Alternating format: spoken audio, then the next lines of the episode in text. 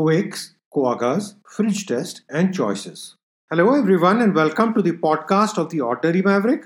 This is Ajay, your host, an ordinary maverick sharing real-life thoughts and experiences and maverick tips. If you haven't hit the subscribe button yet, please do so and you will not miss another episode. Fellow mavericks, we are at the end of the fourth month of the year. Yes, time does fly. In fact, this year in particular is just swishing by.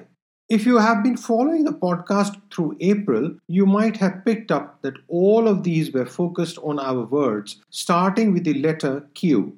I have done series like this before where we are focused on a letter C, for example in January, or a word like pursuit in February, and now there's Q in April. There's so much fun and learning when one focuses and deep dives in, right?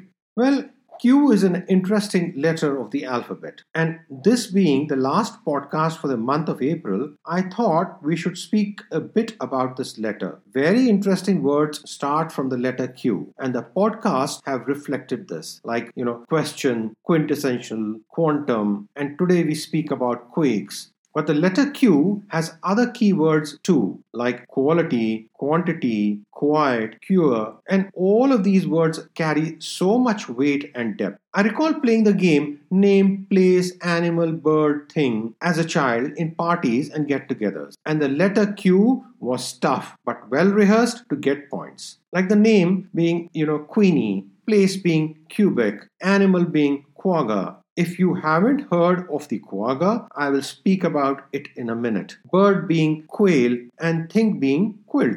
You know, the top scorers in the games were also those who completed fast, so being prepared helped score a lot of points. Q was considered a tough letter of the alphabet, and many stumbled on getting the answers quickly. Well, to speak about the quagga, it's a sad story as the quaggas went extinct in eighteen eighty-three. They were a subspecies of the plains zebra that was endemic to South Africa until it was hunted to extinction in the late nineteenth century by the European settlers, or should I say colonists. As the records show, the quagga was distinguished from other zebras by its limited pattern of primarily brown and white stripes, mainly on the front part of the body. The rear body was brown and without stripes and appeared, you know, more like a horse. Every quagga had a different pattern of stripes. Quaggas were said to be wild and lively and generally more docile than the related Burchell's zebra, which is still around today. At one time, the quaggas were found in great numbers in South Africa, but as the European settlement of South Africa began, the quagga were extensively hunted because of competing with domestic animals for forage.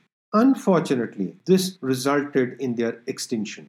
Although some were taken to zoos in Europe, but breeding programs were unsuccessful. There is only one photograph of a live quagga, and in nineteen eighty-four, the quagga was the first extinct animal whose D N A was analyzed. Today, the Quagga project is trying to recreate the phenotype of hair coat pattern by selectively breeding the genetically closest subspecies, that is, Burchell's zebra. Now, what's interesting to note from the quagga story is the learnings that emerge after the event. I mean, no one realized that the damage the extensive hunting was doing to the quagga population, and certainly no one envisaged that the species would go extinct.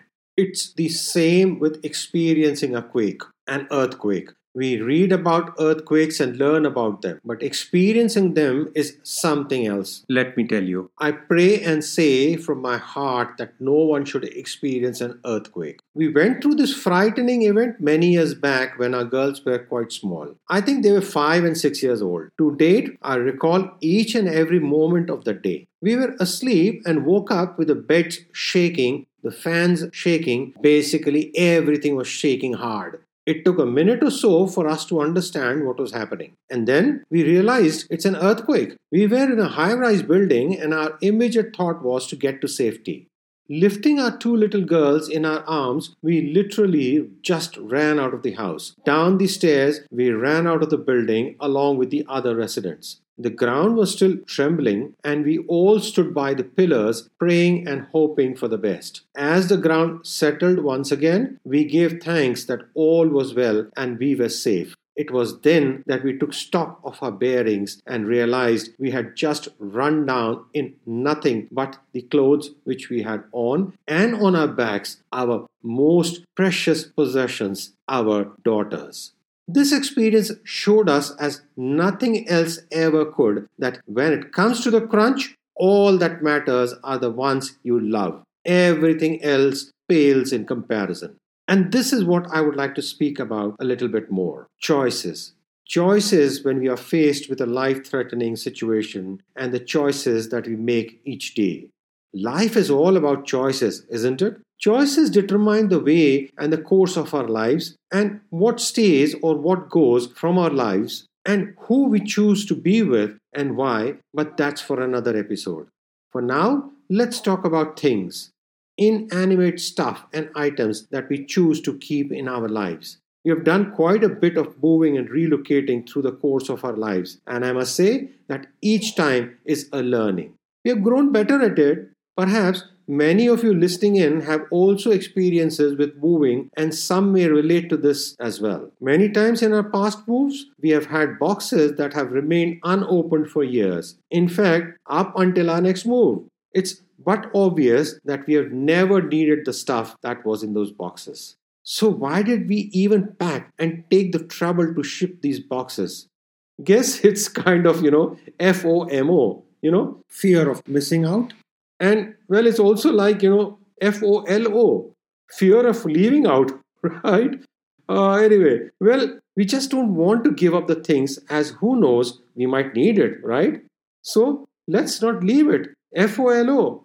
Here's some food for thought. Questions that may help to make the choice. Just something that we have come up with through our experiences of moving over twenty-two times in the last twenty-seven years. So here goes. Three questions to make the choice of keeping the item or not. One. Am I happy with it? It's the most critical question. Do not keep anything that doesn't give you happiness. This is the opportunity to leave behind anything that doesn't feel good. Second question, what need does it fulfill? Again, an important one to be answered truthfully. Is it just an ulterior need or an emotional need? And how strong is that need? And that brings me to the final and the third question. What is the worst that can happen if I don't have it? Can it be replaced? These three questions and the follow-up ones, by and large, will definitely help in making your decision. As I record this podcast, we are in the process of making another move out in our lives. And currently, we're sorting out stuff. It's a tedious job for sure, but has to be done. And these are the questions that we ask ourselves. It finally boils down to just two things: utility and memories. Now, memories are one thing that scores all the checks for the three questions that I've shared before. So no arguing there. Life is all about memories, and I've spoken about the memory bank too. But apart from this bank, there are items that we possess that are associated with beautiful memories. We see that item and immediately remember the time when it came into our possession, or when we created it. And this is what life is all about. A tapestry of memories woven together with love. Let me say that again. Life is a tapestry of memories woven together with love.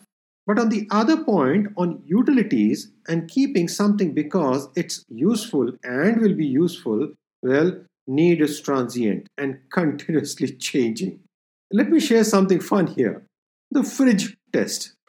Okay, uh, it's an interesting one. If you're home and do have the time, do check the fridge in your home and note the things in it. Believe you me, a fridge reflects the changing needs the best. If there is a house with young children, old people, adults only, single person, or all of these, a fridge reflects the lifestyle and the needs. I clearly recall our own fridge and how it's changed over the years. The realization hit us when some of our friends dropped it unexpectedly a couple of years back, and they had little children. We checked our fridge inside out and found nothing. No chocolates, no kiddie stuff that children like. We panicked, had to run and get the stuff. Ours was a no-child household and our fridge reflected that. Fridges reflect these changing needs and we don't keep things in the fridge forever, right? So let's do the same in our lives too, and with all the things we have. Let us keep only those things that are either helping us or are of some use, or then have some memories that warm our heart. Do keep writing your comments and sharing your feedback at the ordinary maverick at gmail dot com and follow me on Instagram, hashtag theordinarymaverick. I love hearing from you.